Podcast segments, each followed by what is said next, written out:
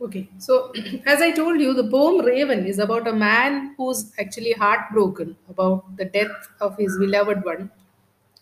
And the name of the beloved one is Lenore. And uh, it is with this kind of a thought in his mind that he's uh, waiting at home.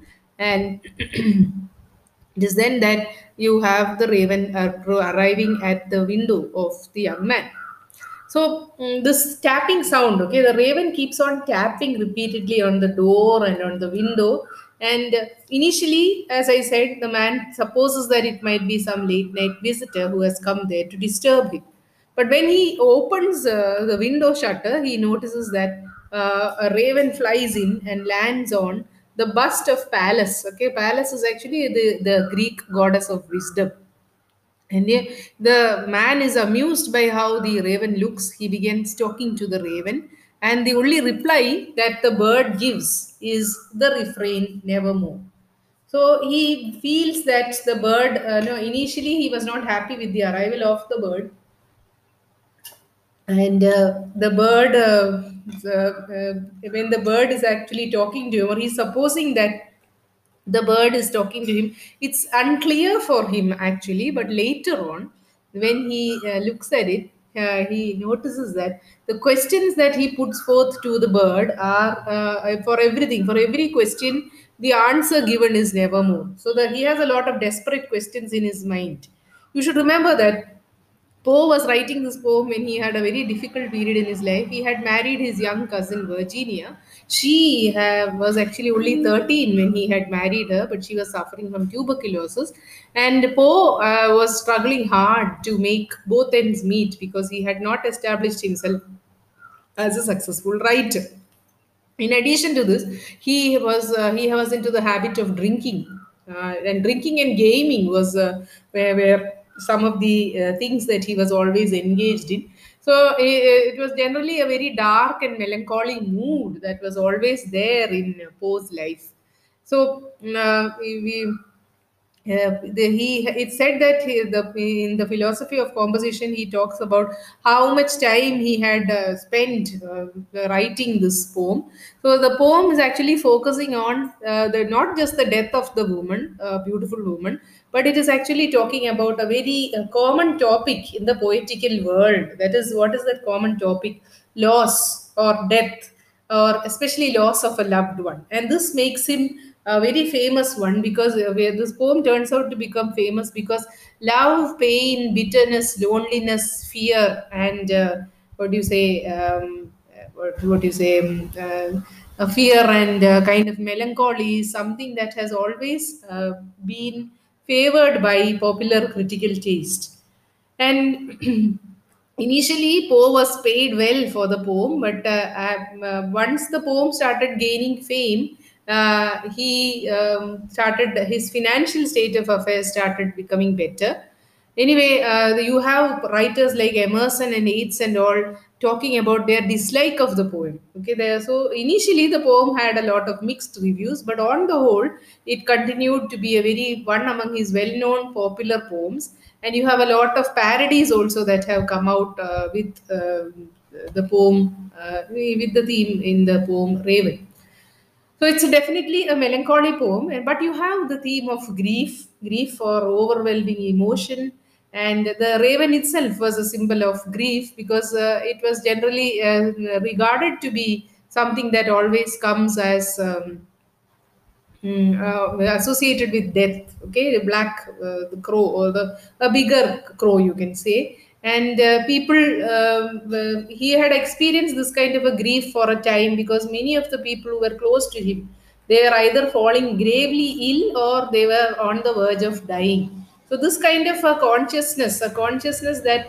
he he's also going to lose his loved one um, and everything else will be will be uh, everything else in his life will turn to or become a standstill.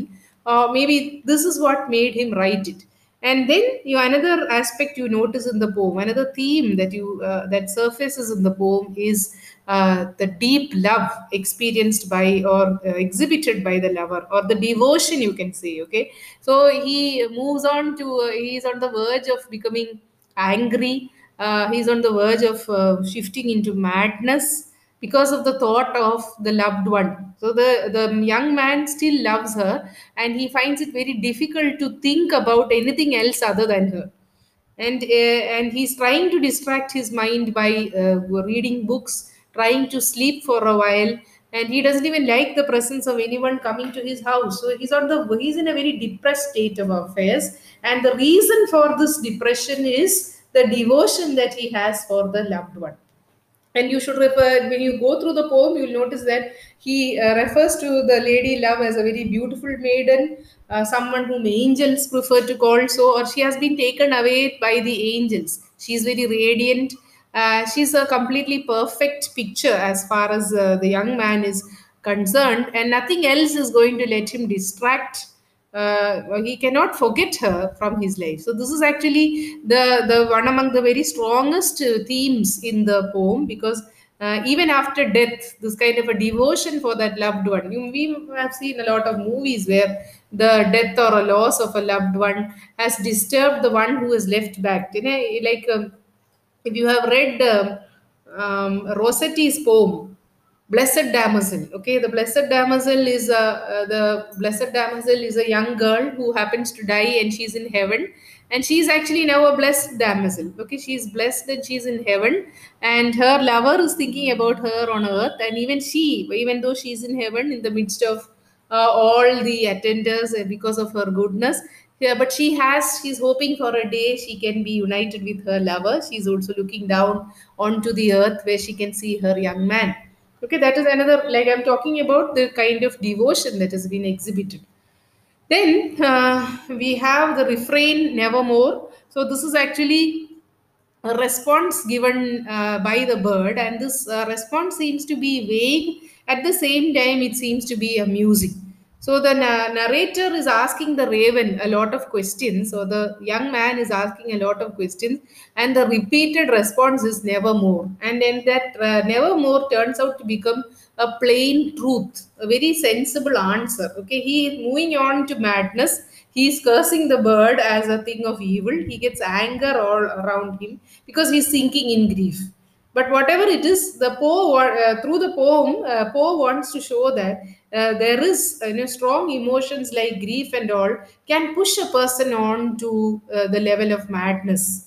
So uh, and it is at that time that the arrival of the raven turns out to become a welcome relief, or it uh, may be like a godsend messenger who keeps him away from uh, all kinds of trouble, or uh, or he's uh, he's not he's not um, plunged into extreme madness or extreme um, violence because of the arrival of the raven as a means of distraction.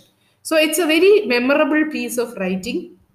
We have a lot of devices in the poem. That is alliteration is there allusion is there. You have allusion to the uh, to Pallas, Athena, Pallas athena which is the goddess of wisdom. Then we have a, a reference to the nepenthe which is a drug uh, mentioned in the odyssey which actually helps to erase memories then we have a reference to the balm of gilead gilead is actually a healing cream that has been mentioned in the uh, book of jeremiah in the bible then we have a reference to the Garden of Eden, which is actually the narrator's uh, reference to heaven in general.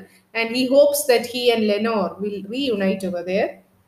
Then again, the raven itself is as mentioned in earlier they uh, are included in a lot of mythological stories especially in ovid's epic poem metamorphosis so all these books and stories that have been alluded to in the poem will help us to understand uh, poe the poet as such and the poem, the mood of the poem. Okay, how he was able to allude to them and help us uh, break the tension or the mood or the, to, to revive the kind of feeling that is then there that's there in the poem.